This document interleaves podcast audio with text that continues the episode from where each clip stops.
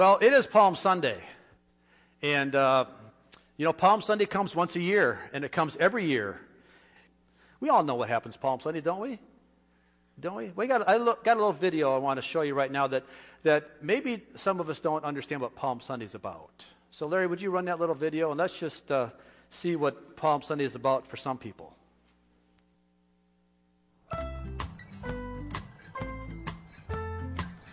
Hey, Tommy and Eddie here to talk to you about something really great Palm Sunday. Yeah, that's the Sunday that we paint our palms purple to commemorate King Saul talking to that palm reader lady, and then we wave him in the air.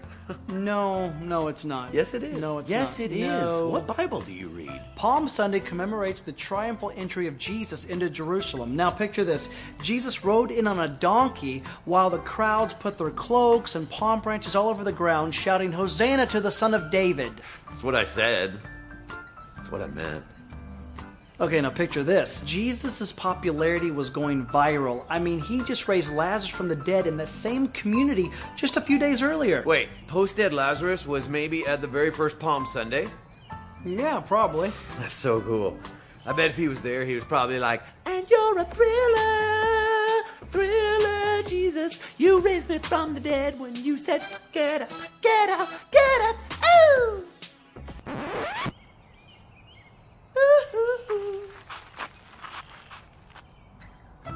Now, to complete all of this, Jesus needed a donkey. Now, you'd think that a king or a prince would ride in on a horse, but not Jesus. He knew the message that he wanted to send. You see, a donkey represents peace. Anybody riding a donkey represented peaceful intentions. Yeah, it says right here in Matthew 21, it says that Jesus sent two of his disciples to get him a donkey. Yeah. Hey, I wonder which two he sent. Mm, maybe Thomas. I doubt it. I bet he sent Andrew. Andrew would totally do that. And probably Tony. I bet he said Andrew and Tony. Tony's not a disciple. Oh, sorry. Tony is. Still, not a disciple. What translation of the Bible do you read? Jesus needed a donkey, so he asked two disciples to go get him a donkey. He told them they would find one in town, tied there next to a colt. Yeah, yeah, yeah. And then he says, untie them and bring them to me. And if somebody asks you about it, you tell them the Lord needs them? Sheesh. Yeah, what? Well, Jesus told his disciples to go steal a donkey for him. What Bible do you read? It doesn't say that at all. I, I can't figure this out. I mean, Jesus, he changed water into wine. Cool. He fed the 4,000. He fed right? the 5,000. What? He fed the 5,000. It doesn't matter. It does matter, not the fourth, it's the 5,000. We're splitting hairs. I'm sorry.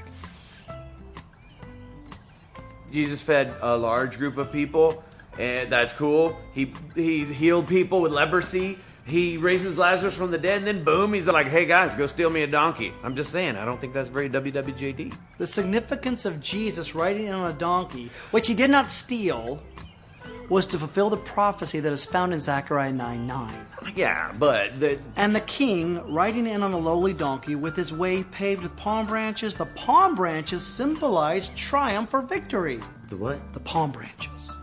The branch. Palm thought, branches, Palm Sunday. I thought it was the palm. They should call it Branch Sunday because that's confusing. We all have palms with us all the time. I just I feel bad. I, I'm sorry, Palm Sunday. Palm Sunday is a time for us to prepare our hearts for the agony of his passion and the joy of his resurrection. So this week, let's cover the road to the cross with our hearts, our souls, and our minds as we reflect on the final week of Jesus' life. And let's celebrate in anticipation the return of the King of Kings.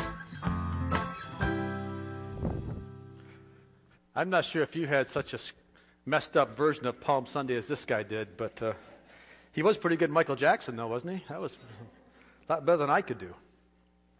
But Palm Sunday, it is a day that Jesus entered Jerusalem at his most popular hour. Now, understand this that prior to this time, Jesus had been in ministry for about three years. He was about 30 years old at this point in time, and he um, had lived a perfect life, and um, he was very um, he'd come through some hard times because Jesus knew what it was to celebrate with his disciples, and he knew what it was also to be rejected and to be scorned by men. You know, we think often that Jesus had this great big following, but you know, a lot of people left him. Do you know that? There were a lot of people that started off with Christ, But they got to the point where Jesus was talking about some things they didn't fully understand, and uh, they kind of gave up. Said, too hard. This guy is just out there too much for me. And so Jesus wasn't always popular with everybody. But yet, we find this time coming right now that this was, as these gentlemen mentioned, this was the popu- this was the top of his popularity charts. He was going off the scales here. He was very popular at this time, and uh, things were really good. So he, he's coming in now into this week of Passover, being a very popular guy. And what we're going to talk about today is expectations. What were the expectations given to Jesus that day from various people? Let's read, first of all, about this triumphal entry into Jerusalem. You can open up your Bible with me if you want to to Matthew chapter 21, or you can read it on the screen as Larry puts it up. Matthew chapter 21, starting at verse 1, it says this As they approached Jerusalem and came to Bethphage on the Mount of Olives, Jesus sent two disciples, saying to them, Go to the village ahead of you, and at once you will find a donkey tied there with her colt by her. Untie them and bring them to me. If anyone, if anyone says anything to you, say that the Lord needs them, and he will send them right away. This took place to, to fulfill what the prophet, there was spoken through the prophet. Say to daughter Zion, See, your king comes to you, gentle and riding on a donkey, and on a colt, the foal of a donkey. The disciples went and did as Jesus had instructed them. They brought the donkey and the colt and placed their cloaks on them for Jesus to sit on. A very large crowd spread their cloaks on the road, while others cut branches from the trees and spread them on the road. The crowds that went ahead of him and those that followed him shouted, Hosanna to the Son of David! Blessed is he who comes in the name of the Lord! Hosanna in the highest heaven! When Jesus entered Jerusalem, the whole city was stirred and asked, Who is this? The crowds answered, This is Jesus, the prophet from Nazareth in Galilee. Let's pray. Father, we just thank you for your word, and we thank you that you are uh, giving us good direction and clear thought. So, God, as we now enter into this time of discussion, I pray that you would be glorified. We pray that you uh, would be. Um, that you would be all about you, Jesus, and that you would just come in and you would clear up any thoughts or any uh, dis, dis, uh, anything that would come into us that would distract us, and just give us clearness of our hearts. We ask in Jesus' name, Amen. So, as we look at Palm Sunday, I want to talk about five different groups of people that are in this story here. And I want to talk about the expectations that each group had because they all came in with a different set of expectations of what this week was going to be. There were, first of all, the groups we want to talk about are number one, the Jewish zealots. We want to talk about the city people, the normal, everyday city people. We're going to talk about the Pharisees, who are the religious leaders of the day. We'll talk about the disciples, those that follow Jesus. And then lastly, we're going to talk about Jesus himself. And uh, we want to talk about the uh, different expectations that these groups of people had as they, as they followed Jesus into this time of great celebration. Now, I'm not talking about the Roman government here yet because they don't really come into the picture yet. They come in later in the week. So I didn't forget about them. It's just that they're not really appropriate right now in Palm Sunday. So I want to take the next few minutes and talk about them because each, each group, including us today, we have expectations about what our life is supposed to be. We have expectations um, about what God is do, doing in our life, whether it's expectations for the next week or expectations for the next 50 years.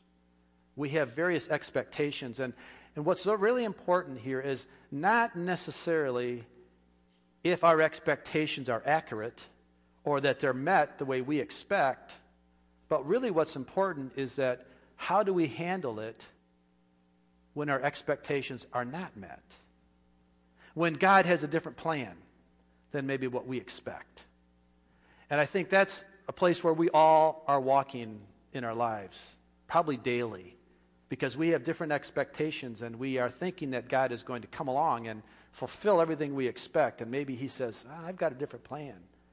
I've got a little different thing I want you to focus on. And so the, the challenge for us today how do we deal with that?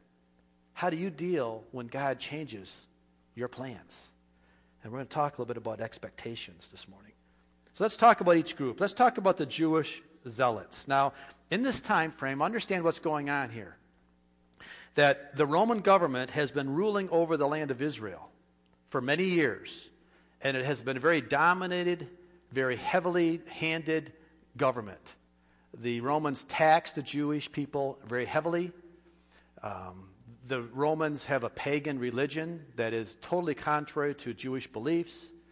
And the Jewish people are really held under bondage. They're really being clamped down. And as a result of this, there was quite often, there would be different groups of Jewish men that would rise up and lead rebellions to try to set the Jewish people free from the bondage of Rome.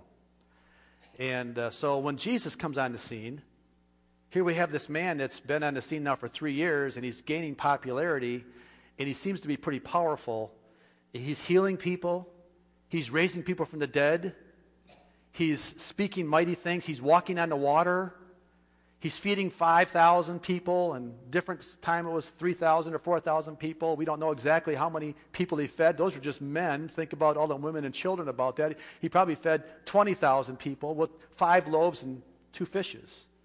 So all of a sudden, this man is rising in popularity and rising in power, and these Jewish zealots are thinking, hey, hey, hey, I like this. This guy may be the ticket.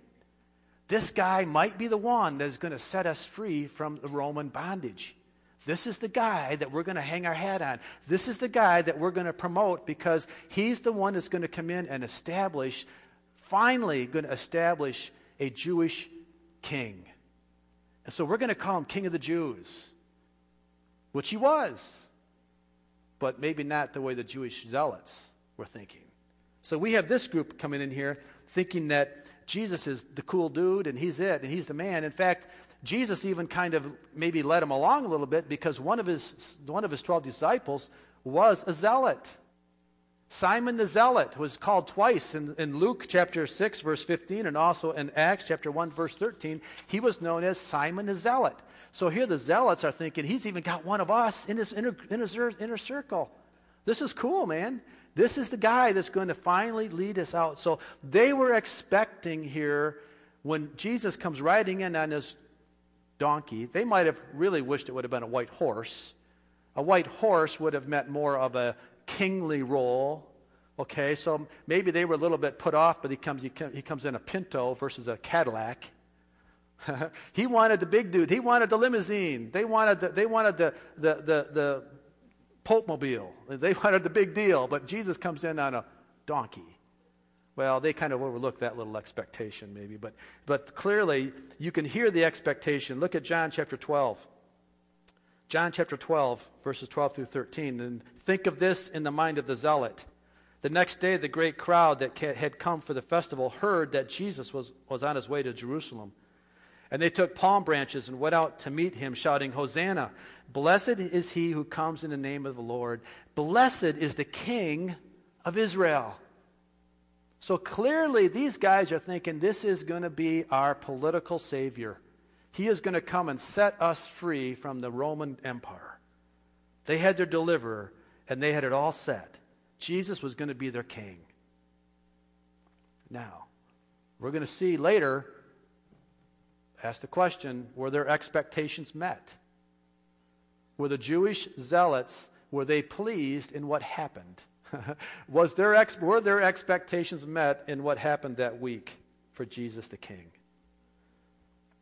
And then let's look at the city people.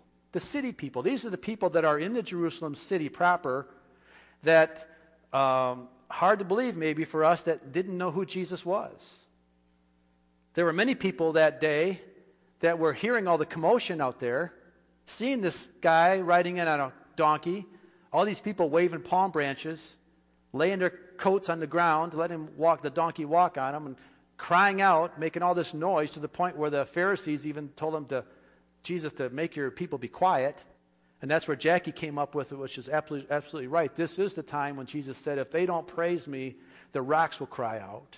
So there was a lot of commotion going on here. And there were people in the city didn't have a clue what was going on.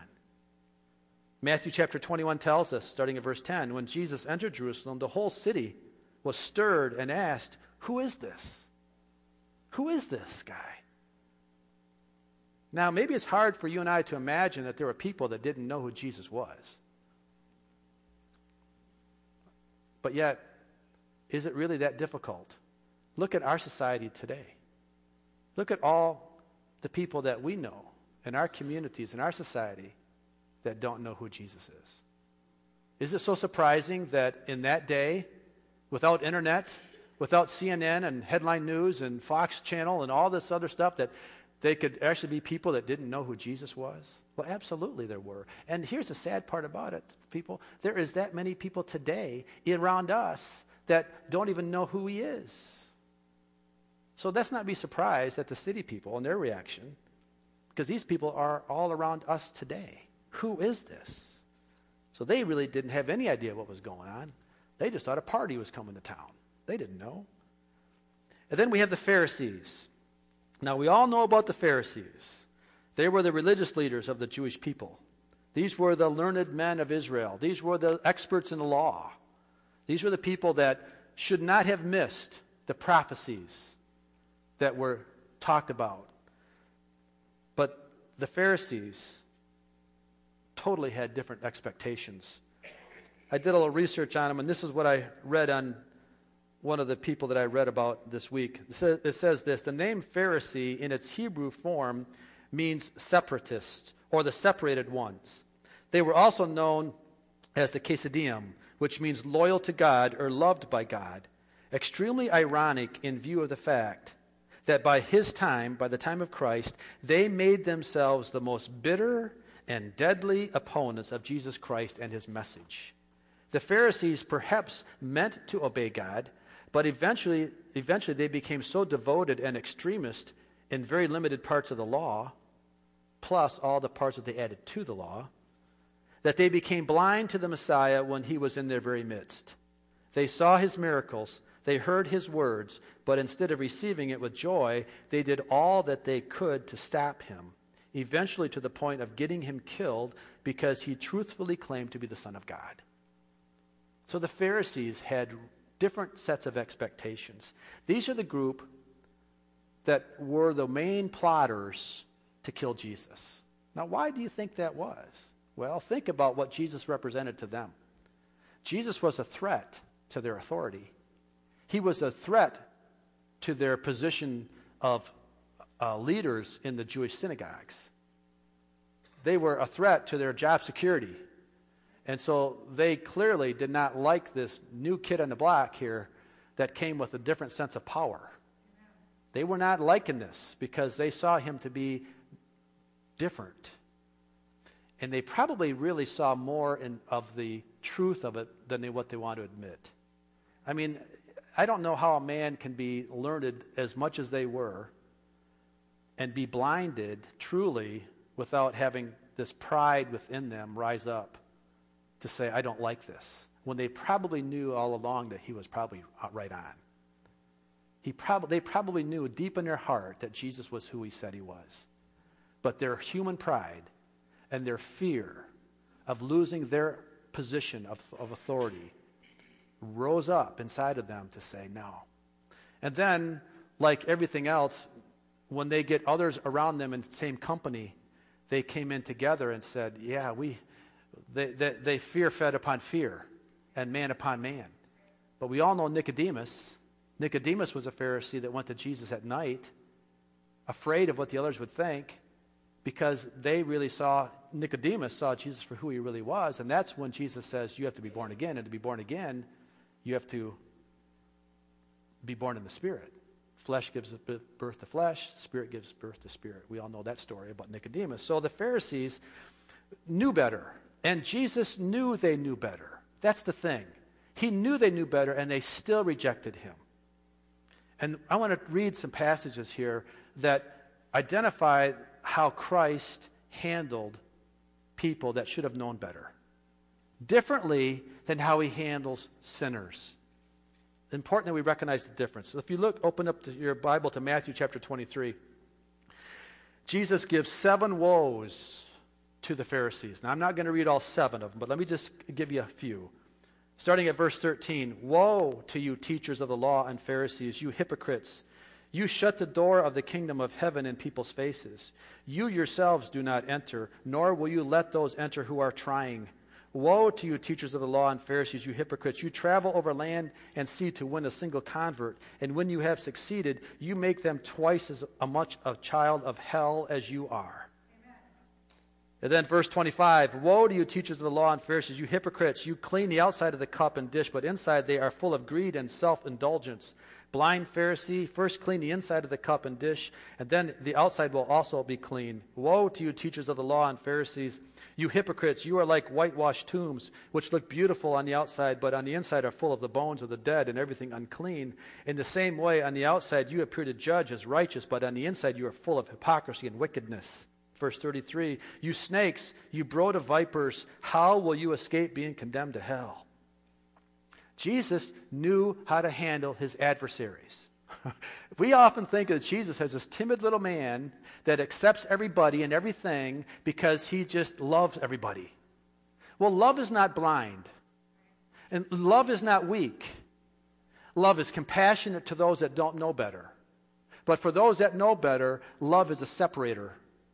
Love is a dividing edge that comes in and says, Why don't you guys just wake up? Why don't you understand who you really are, you Pharisee, you hypocrite? I understand it, I see it, and Jesus was no weakling. He was no man afraid of himself. And he stood up to these men. And that's, that's a great example for us because we need to understand and discern when we need to stand up against the world.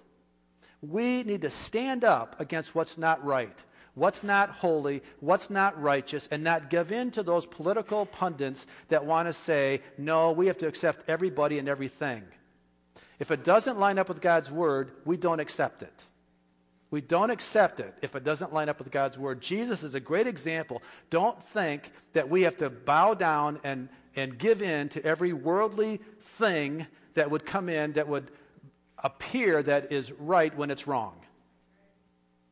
And we all know how things are getting twisted right now in our society. We all know how right is becoming wrong and right and wrong is becoming right. We're seeing it all the time. Just look around at any politically incorrect thing that's said, or look around at the um, different agendas that are coming in from the uh, homosexual agendas to the um, well, you just name it. I, I, I, just don't want to go there. You know what I'm talking about, do you? Right? Amen? Do we know that? Let's just understand that we have the God given right to stand up against what our society says is right when we know it's wrong. Amen. So the Pharisees, uh, they had expectations, but their expectations were not the same one that Jesus had. And then we read about the disciples. The disciples. This is an interesting group of guys, right? These are the true followers of Jesus. These are the ones that Jesus had been with for three years. He had trained them, lived with them, ate with them, slept with them, spoke with them. They saw him do miracles after miracle. They heard him teach. And there was more than just 12, by the way. There was, by this time, there was quite a following of Christ. There was um, uh, there were women involved with, as well as men. Remember that it wasn't that long ago that Jesus had just res, uh, resurrected Lazarus from the dead, so there was that group of people following him. There was quite a crowd that were following Christ. John chapter 12, verse 17. Now the crowd, didn't say the 12, now the crowd that was with him when he called Lazarus from the tomb and raised him from the dead continued to spread the word. So his popularity was still growing. What do you think what do you think the disciples were expecting of this week? What do you think the true followers of Christ were expecting to happen this week? I don't know exactly. I think there's going to be lots of answers for this one. And it's going to be fun when we get to heaven that we can sit down and talk with Antonius, Tony, as uh, our buddy said. Um, and we can sit down and talk with these guys, which was not a disciple, by the way. When we can sit down and talk to these guys and say, What were you thinking? What was going through your mind? It won't be fun to, to, to have the time to talk to these guys? But I think that they were thinking differently than what Jesus was thinking. Even though Jesus tried to tell them numerous times why Jesus was coming into Jerusalem, many times Jesus explained to them his reason to come was to die. And these guys just didn't get it. They didn't get it. Matthew chapter 26, verses 1 and 2. When Jesus had finished saying all these things, he said to his disciples, As you know, the Passover is two days away, and the Son of Man will be hanged, handed over to be crucified. He was very clear about it. But yet, the disciples just didn't get it. In fact, in John chapter 12, it tells us this. In verse 16, he says, At first, his disciples did not understand all this. It was only after Jesus was glorified did they realize these things had been written about him and that these things had been done to him. After he'd been glorified, meaning after he was dead, rose from the dead, and they saw him in his glorified body.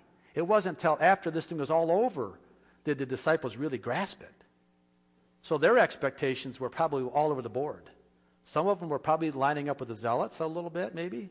Some of them were, were, had different expectations, which I don't know what they had, but it truly wasn't clearly what Jesus was doing. And then, what were the expectations of Christ? What was Jesus expecting that, that day, that week? Now, he was the only one that truly understood everything that was going to happen to him. He understood it. He saw it all happen. He knew it before the foundation of the world. I mean, we have to recognize who this Jesus man God is. Fully God, fully man. He knew. He knew what was he knew what was going to happen, but yet the, the amazing thing about that is that he never gave in at all to the expectation that was expected of him. He didn't give in to the fear that men have of knowing what was going to happen to him that week. He knew the rejection. He knew the pain. He knew the suffering. He knew the, weep, the whipping and the beating. He knew that. He knew the crucifixion was coming. But yet Jesus was never, never got mixed up. Never put that in front of his true mission. His true mission was to save the people at the expense of himself. Luke chapter 19, starting at verse 41, the contemporary English version trans- of the translation says this when Jesus came closer and could see Jerusalem, he cried and he said, It's too bad that today your people don't know what will bring them peace. Now it is hidden from them. Jerusalem will, the time will come when your enemies will build walls around you to attack you. Armies will surround you and close in on you from every side. They will level you to the ground and kill your people. Not one stone in your buildings will be left on top of another. And this will happen because you did not see that God had come to save you. Jesus' purpose, his expectation, was come to be the Savior. And he never allowed the fear, the understanding, the pain that was going to come to him to distract him or detour him from his purpose. He knew that. And that's what makes it so amazing that he could still be that sacrifice for me. Let's go back and talk about those city people for a minute. You know, the ones that didn't really know what was going on? I think what was really cool about this was that Jesus was coming for those people as much as he was coming for his disciples. Those that know, knew nothing about him. Jesus loved them just as much. And he was coming to fulfill his purpose and to fulfill his mission as much for those that had no idea of who he was as he was for those that had given up everything to be his disciple. Isn't that amazing? They thought, those people thought that this was just going to be another day, another Jewish celebration, another Passover, another deal, another dealing with all these Jewish people coming into their city for another day, another season, but they were the focal point of Christ. That's who we deal with every day today. That's who we are called to be the witness to every day in our lives are the city people, are those people that don't come into our church services, the people that we don't normally associate with. Jesus loves those people. And He's died for those people. And He's asking us to take on His expectations for them the way that He had expectations for them. He's given us a challenge here. The compassion of Jesus is so clear in His comments even for the Pharisees. That's an even amazing thing, too. For those that were rejecting him, he was for them as well. Jesus would have the Pharisees return or repent. Matthew chapter 23, verse 37 Jerusalem, Jerusalem, you, you who kill the prophets The Pharisees, you who kill the prophets and stone those sent to you, how often I have longed to gather your children together, as a hen gathers her chicks under her wings, and you were not willing. Isn't that amazing that our Christ had a compassion for those that crucified him? We read, we hear, remember Jesus saying on the cross, Father, forgive them, for they know not what they do. And that was after every time that man would drive that hammer, boom. Father, forgive them, boom. Father, forgive them, boom. Oh, what a Savior. What an amazing sacrifice. What an amazing example for us. But yet, we have somebody say a bad word about us and we get angry. We can't forgive people because somebody turns their back on us. Remember, bam, Jesus said, Father, forgive them. Bam, Father, forgive them. Can we get that? Can we understand the significance of forgiveness?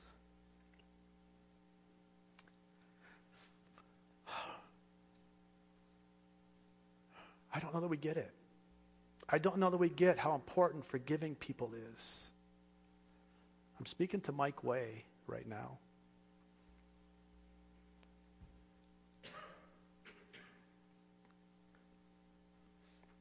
Wow. I hate it when he does this to me. I'm supposed to be talking to them. Not supposed to come to me. I'm the preacher. Sorry, I got to lighten it a little bit because it's getting too heavy. But we have to understand the expectations that the Lord has placed on us as Christians. We have expectations placed on us.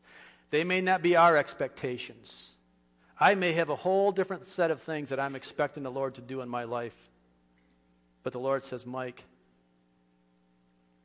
if you'll just give it over to me, will you just listen to me? Will you just listen to me and then follow me and allow things to happen in your life that will bring you freedom? Forgiveness is freedom. Forgiveness is freedom. What about that Jewish zealot? What do you think they were thinking when it all came down differently?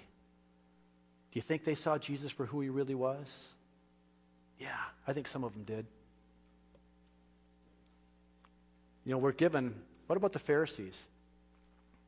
There's one Pharisee that I know for sure did, and that was Paul. Paul was the chiefest of all the Pharisees.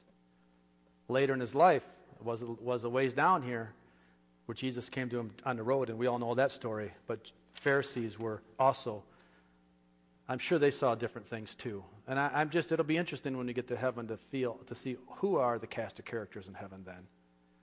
Who, uh, who's there that we didn't expect to see, and who's not there that we expected to see. It's going to be interesting, isn't it? But I want to just close this today, Jackie, if you'd come and I just want to, I want to help us as we look at the next week of what Easter season's about. And we look at what's going to happen over the next Good Friday and Easter and all these things. And I guess I just want to set expectations and I want to ask the question about your expectations. What are you expecting of Christ in your life? What are you really thinking this is going to be about? Do you think Christ is all about me, about you? Or do you think it's about Him and about others? I think sometimes our expectations become so inwardly focused that we think that God is here to please me and to make my life comfortable and to make my life smooth and to give me all the answers. Well, I like answers, and I like it when life is smooth. I do like that.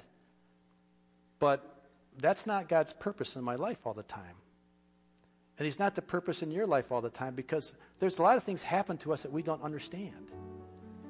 And I think that when we could clearly recognize, like we sang early about this morning, how worthy God is, and how holy God is, and how majestic He is.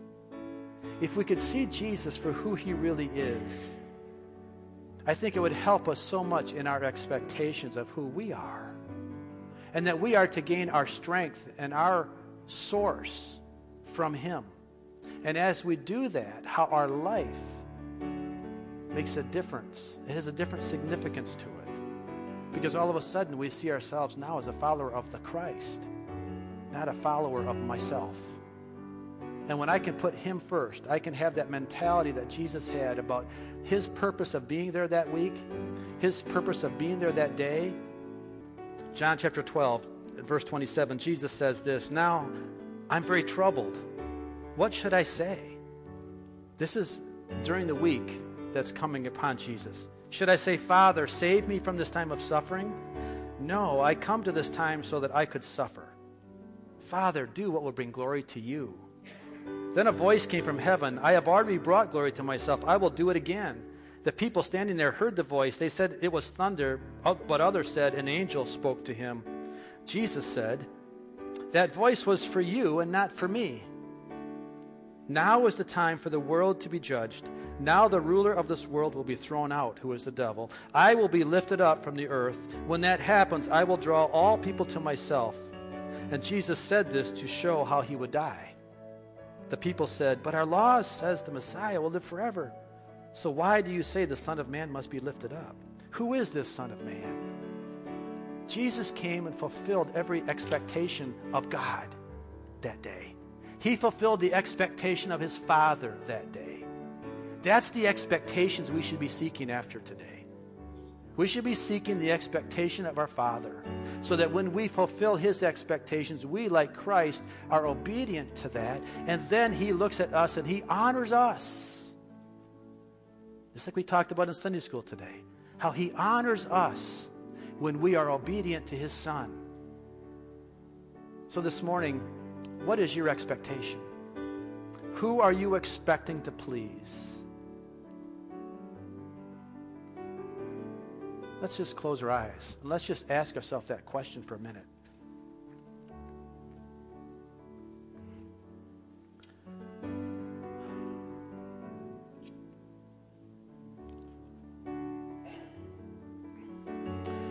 Lord Jesus, I just come to you and I ask, God, that you would open my eyes of my heart and take away the blinders that maybe I've placed over my heart Help me to see clearly, truly, the expectations that you have for me. And help me to embrace them, Lord, as my goal to succeed with. Help me not to be blinded to what you would have me to do. Help me to be open to that. And help my mind and heart to be clearly anticipating and expecting the miraculous to happen in my life. Father, I pray that I would be an example that this church would be an example to our community.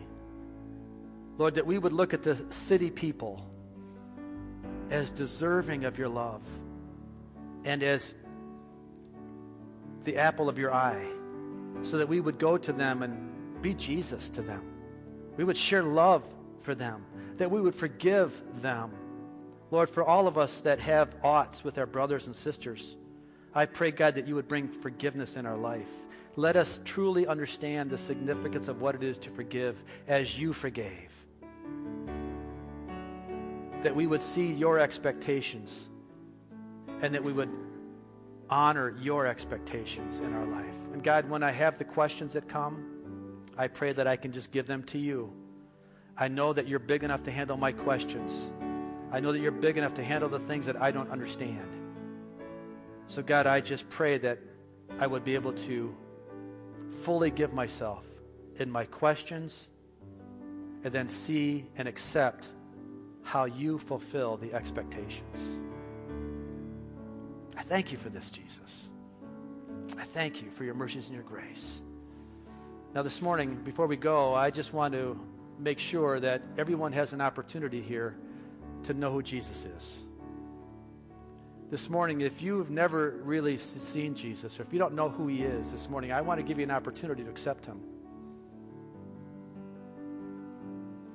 All eyes are closed. One more time, please. I just want to give an opportunity. Now, this has not been a salvation message. I understand that. But that doesn't mean the Holy Spirit doesn't work. And I don't want anyone to leave here without, without that opportunity to give their heart to Christ. So this morning, if you if there's something in your heart that says, I want that relationship, I want to change my expectations, I want the expectations of the Father in my life, would you just raise your hand to the Father and say, Lord Jesus, I need you. I need you.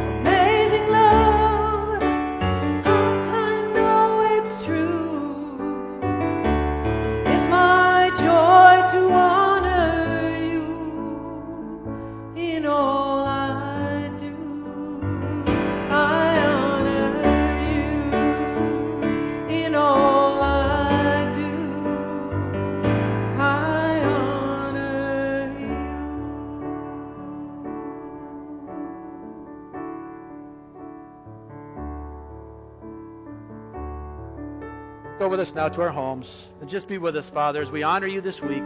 We love you. We praise your name. We honor you. In Jesus' name, amen. Amen. Have a great day in the Lord today. Stick around and fellowship with those around here and just enjoy the presence of Jesus. Amen.